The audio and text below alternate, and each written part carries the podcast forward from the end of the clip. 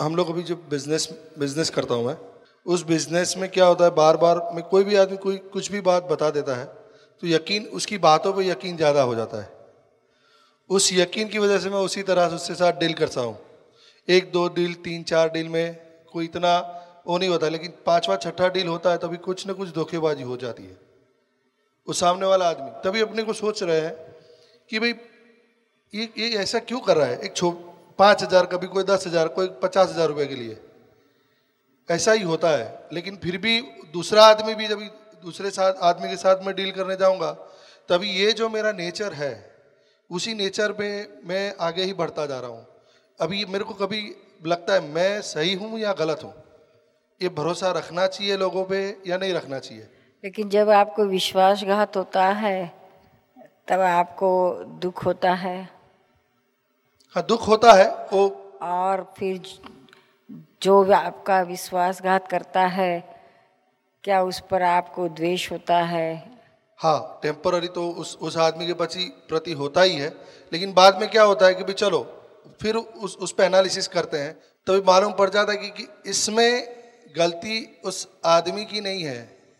कभी ज़्यादा भरोसा ओवर कॉन्फिडेंस की वजह से ये हो जाता है। तो ये आपकी ही गलती है। ओवर ओवर कॉन्फिडेंस में क्यों जाते हैं? कॉन्फिडेंस से ही रख वहाँ तक ही रहो। और विश्वास रखो, लेकिन ओवर विश्वास मत रखो।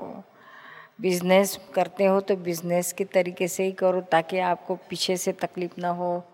आपका भी बिगड़ेगा और सामने वाला कि आप जब बिज़नेस जिस तरह से किए जाते हैं, उस हिसाब से न करें तो फिर सामने वाला विश्वासघात करेगा और आपके आपके विश्वास का दुरुपयोग करेगा। तो नतीजा ये होगा कि आपको भी तकलीफ़ होगी और सामने वाले विश्वासघात करने वाला भी परेशान होगा।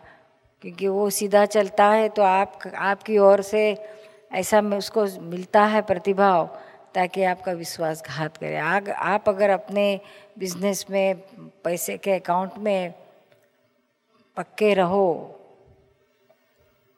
उसमें आप बहुत सावचेती से, सावधानी से अपना धंधा करो अकाउंट सब सावधानी से रखो।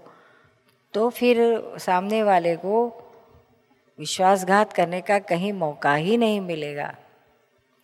आप अगर उस पर अंधा विश्वास रख दोगे तो फिर उसको भी विश्वासघात करने का मौका मिलेगा। तो आप उसको बिगाड़ रहे हो। उसको आप जैसा अच्छा था, वैसा अच्छा रहने दो। नॉर्मल रहो क्या? बिज़नेस में वो अंधा विश्वास करने से कोई फ़ायदा नहीं होता है। आपका भी नुकसान होता है, सामने वाला का भी नुकसान होता है और विश्वासघात होने के बाद आप उस कस्टमर से हाथ धो बैठते हो। फिर आपका उसका, उसके साथ कोई नाता नहीं रहेगा क्योंकि आपको मुँह नहीं दिखाएगा।